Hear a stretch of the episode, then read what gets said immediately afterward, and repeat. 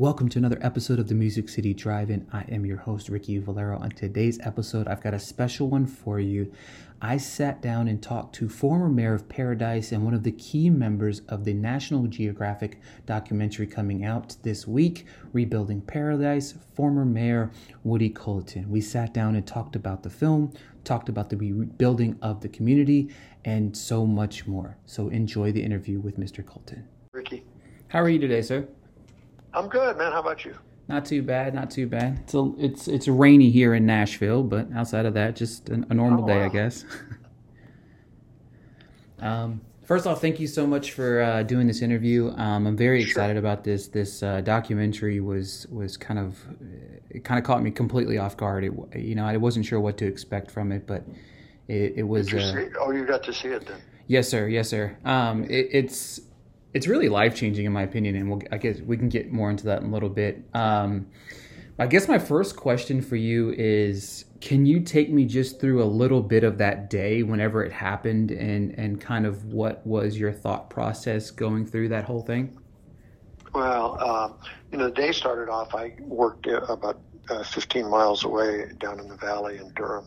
And when I got to work at 7 a.m., I saw the, the smoke cloud and had a scanner. So I knew that the fire at 7:15 was already in behind the hospital.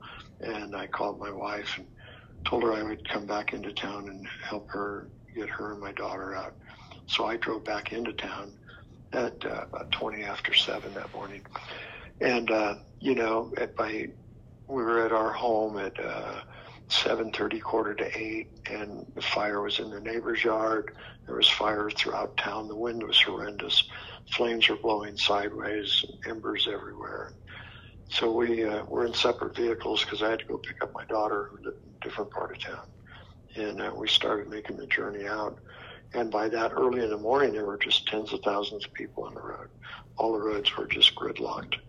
And uh, fire was just moving around everywhere. Uh, and it took five hours to get out of town. So, you know, was my daughter and I sat in my truck, and my wife was alone in her car. We got separated. All the cell towers burned up, so there was no phone service. There was no communi- communication or anything. And, uh, you know, it was horrendous. People thought we were going to die. Everybody I know that had to evacuate and was trapped in town in gridlock thought they were going to die. Yeah, and watching those opening moments of the documentary, you get that real vibe. You know, those video recordings of. Yeah. Of what transpired, and you, you feel like you're in that driver's seat, and it's a very right. emotional moment early on in the film. You know, between a son and a father, a, a father who you know I'm a father myself, so understanding trying to stay calm and try to explain to your son that you know everything's going to be okay when in actuality you, you really don't know and that's it's one of those no, things you, have no clue what's going to happen yeah you know, it was, and my daughter and I were on a different road. There's only three roads leading out of town. Uh, they're going downhill. And there's one road leading out of town going uphill, and that's it. And we had, uh, you know, 30,000 people filling those roads up. We were on a separate road, but we had the same experience. Once we got uh, to a place where the sky quit being black and was blue, we knew we were safe. Yeah, it's it's traumatizing to think about that. So for me, one of the things that I when I was watching it was I was like, you know, I've never been through something like this in, in my life, so I couldn't even begin to understand. But since you have, so when you go back and you start to uh, film some of these, you start doing some interviews, and you start going back to these places. Um, what was it like to kind of relive those moments? And, i know it's still like you know you're it's still rebuilding you know i know it's still not completely back to where it was but what is it like to kind of live through it kind of all over again through the documentary? Well it you know we were fortunate that um, you know they came and showed us the film before we went to sundance and then we were all flown to sundance. Those of us that are in it and for that premiere there and um, so you know now I've seen the film seven or eight times. There are still parts of the film that that uh, uh, bring about tears, and there's there's also um, you know uh, a, a, lot of things that. Uh, um, it's not the fire part. Those things trigger the feelings that you had that day. But we're, we're 20 months down the road, and I've moved beyond all that. So that's not quite the issue anymore, you know. But it's the other things. It's like it's the graduation. It's uh, it's seeing Burke talk about the cherry trees in his family's backyard, and this young man going to want to come back and rebuild his home. You know, those are the things that that get me emotionally now. But every time we see it, and then we did an interview yesterday with Nightline, and Michelle and I, and uh, she did hers at the school. I did mine at my home, and but I went to the school when she was doing her interview, and as soon as we saw each other, we hugged in spite of the virus and everything. And uh, you know, I I got teared up just watching her uh, talk about that graduation and stuff. You know, so it, it you know, it's uh, it, it keeps happening. You know is it was it a little bit therapeutic for some parts of it? Obviously i know you said you still get kind of emotional through certain aspects which is totally understandable because for me personally sure. i mean i cried like a baby during 95% of it just watching it because of the raw emotion and it captures things so vividly right right in your face. So was it kind of a therapeutic experience as well yeah, yeah. I think that the film, and, and I've told a lot of my friends, uh, you know, there are people that still have not returned to town since the fire. There are people I know that are living in Chico uh, that that can't even come back up on the hill. It just, it just, it is too traumatizing for them. And uh, you know, everything looks different now. Uh, you know, a lot of the trees are gone and the landscape's different, but the community's still here. The spirit of the community's still here.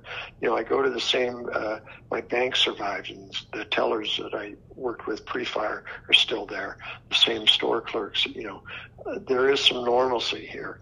And even though things look different and it, it's a smaller population, we still have that same uh, community spirit. And I tell people that that haven't come back or haven't seen the film yet that I think it's worth watching um, because I think it's healing, you know, for a lot of people.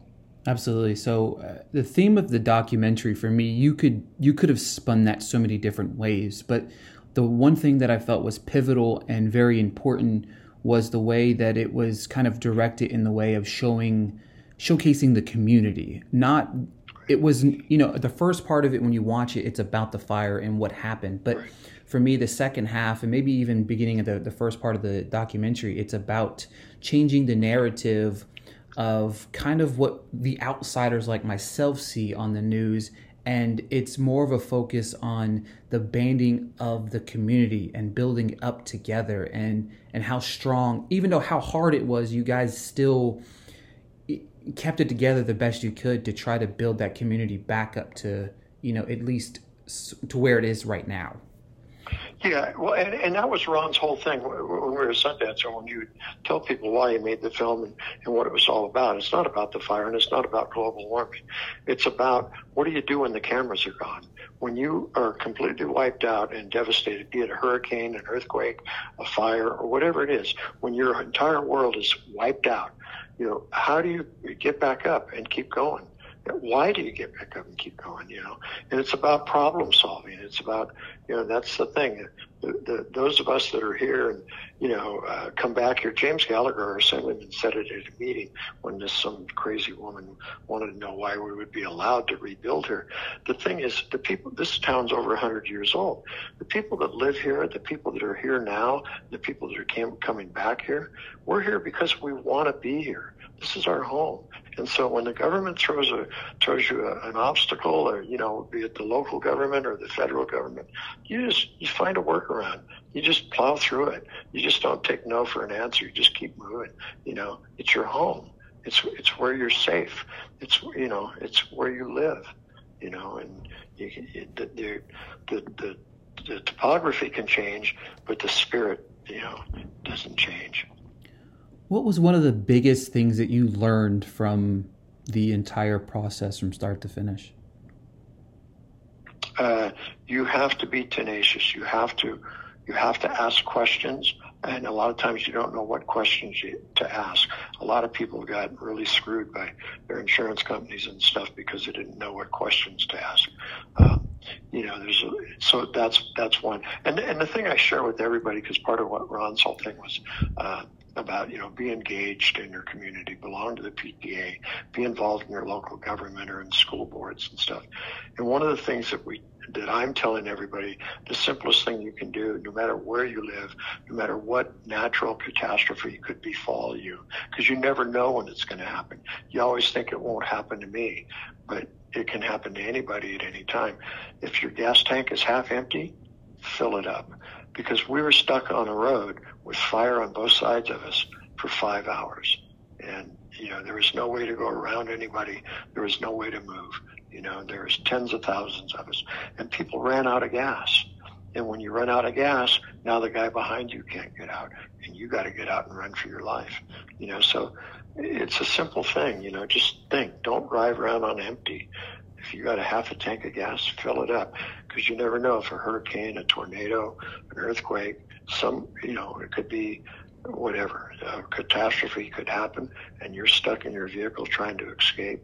Uh, you don't want to run out of gas it's kind of crazy that you has said that and this is completely off off kilter a little bit but for me personally like i'm i'm one of those people that um, likes to, to ride around on his gas just ride it until you know until i feel like i need it anymore. And that kind of changes my perspective and vision on that because you're right. You never know what's going to transpire. You never know what kind of things going to alter the course of the actions of what you're doing on a day-to-day basis. So that's that yeah. that hits me to my core personally. Um, yeah i woke up that morning went to work like normal. Everybody was doing their normal our life was gone everything's gone there was nothing to go back to you know, I mean, it happens that quick, and you never know when or, how, and it's not going to happen to everybody, but you never know if it's going to happen. You know, and and and the thing about the gas tank, uh, you know, back it says in the movie like I got to town town drunk. Well, well, back when I was still a drinking alcoholic and all that stuff, you know, I had a friend, a good friend of mine that, uh, and I was always hustling two dollars from somebody to get my gas tank off empty. You know, and this friend of mine one time, he says, you know, he says it's a paradigm shift you can put two dollars in your gas tank to get it off empty, or you can put two dollars in your gas gas tank to top it off. And ever since he told me that 35, 40 years ago, you know, that's what I do. I keep it topped off. My wife that day, she's like you. She drove around with, she had less than a quarter tank of gas. She was all alone. She had no cell service. And just before her cell service went out, she called her son down in the Bay Area and said goodbye because she absolutely thought she was going to die. Wow. Wow. Um, one, one, one last question before you go. Um, sure. And this one for me, it's a when people watch Rebuilding Paradise, what do you want people to take away from it? Other than keeping their gas tank full, uh, yes, sir. you know, you know, I, it's like um,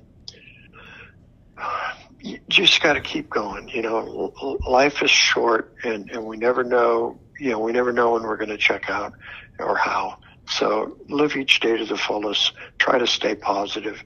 You know, uh, the beauty of, of rebuilding paradise and the beauty of where I live, and it's it's like this in so many uh, small towns across America. You know, it's it's you know, say hi to your neighbor, get to know your neighbor. You know, um, you, you know, we're all just human beings on this planet trying to do the best we can. And, and so be a part of your community. You know, um, we're here because we all care about one another, and that's what helps. When I got to my home that morning at at uh, 7:30, my neighbor lady was about 70 years old. Her car battery was dead. You know, I had jumper cables in my car truck, and I was able to jump her car, and she was able to get out with her life. And uh, you know, the, the 85 people that died, some of them ran out of gas. Some of them didn't have their battery. You know, there were a number of reasons why. You know, but uh, that's all. I mean, just know your community, be a part of it. You know, that was part of Ron's message in Sundance was be engaged. You know, belong to your local garden club or PTA or, you know, be involved with the, with the community you live in. Absolutely, absolutely. Thank you so much for your time today. Um, I can't wait for everybody. I'm sure just like you to see this documentary because it's very powerful. It's very moving, and I think it could inspire people for years to come for sure. So thank you so much. Well, yeah, we sure hope so. Thanks for the call, and and, uh, and you guys, everybody back in Nashville or wherever you're at, uh, be well. Thank you so much, sir. Have a great day. You too.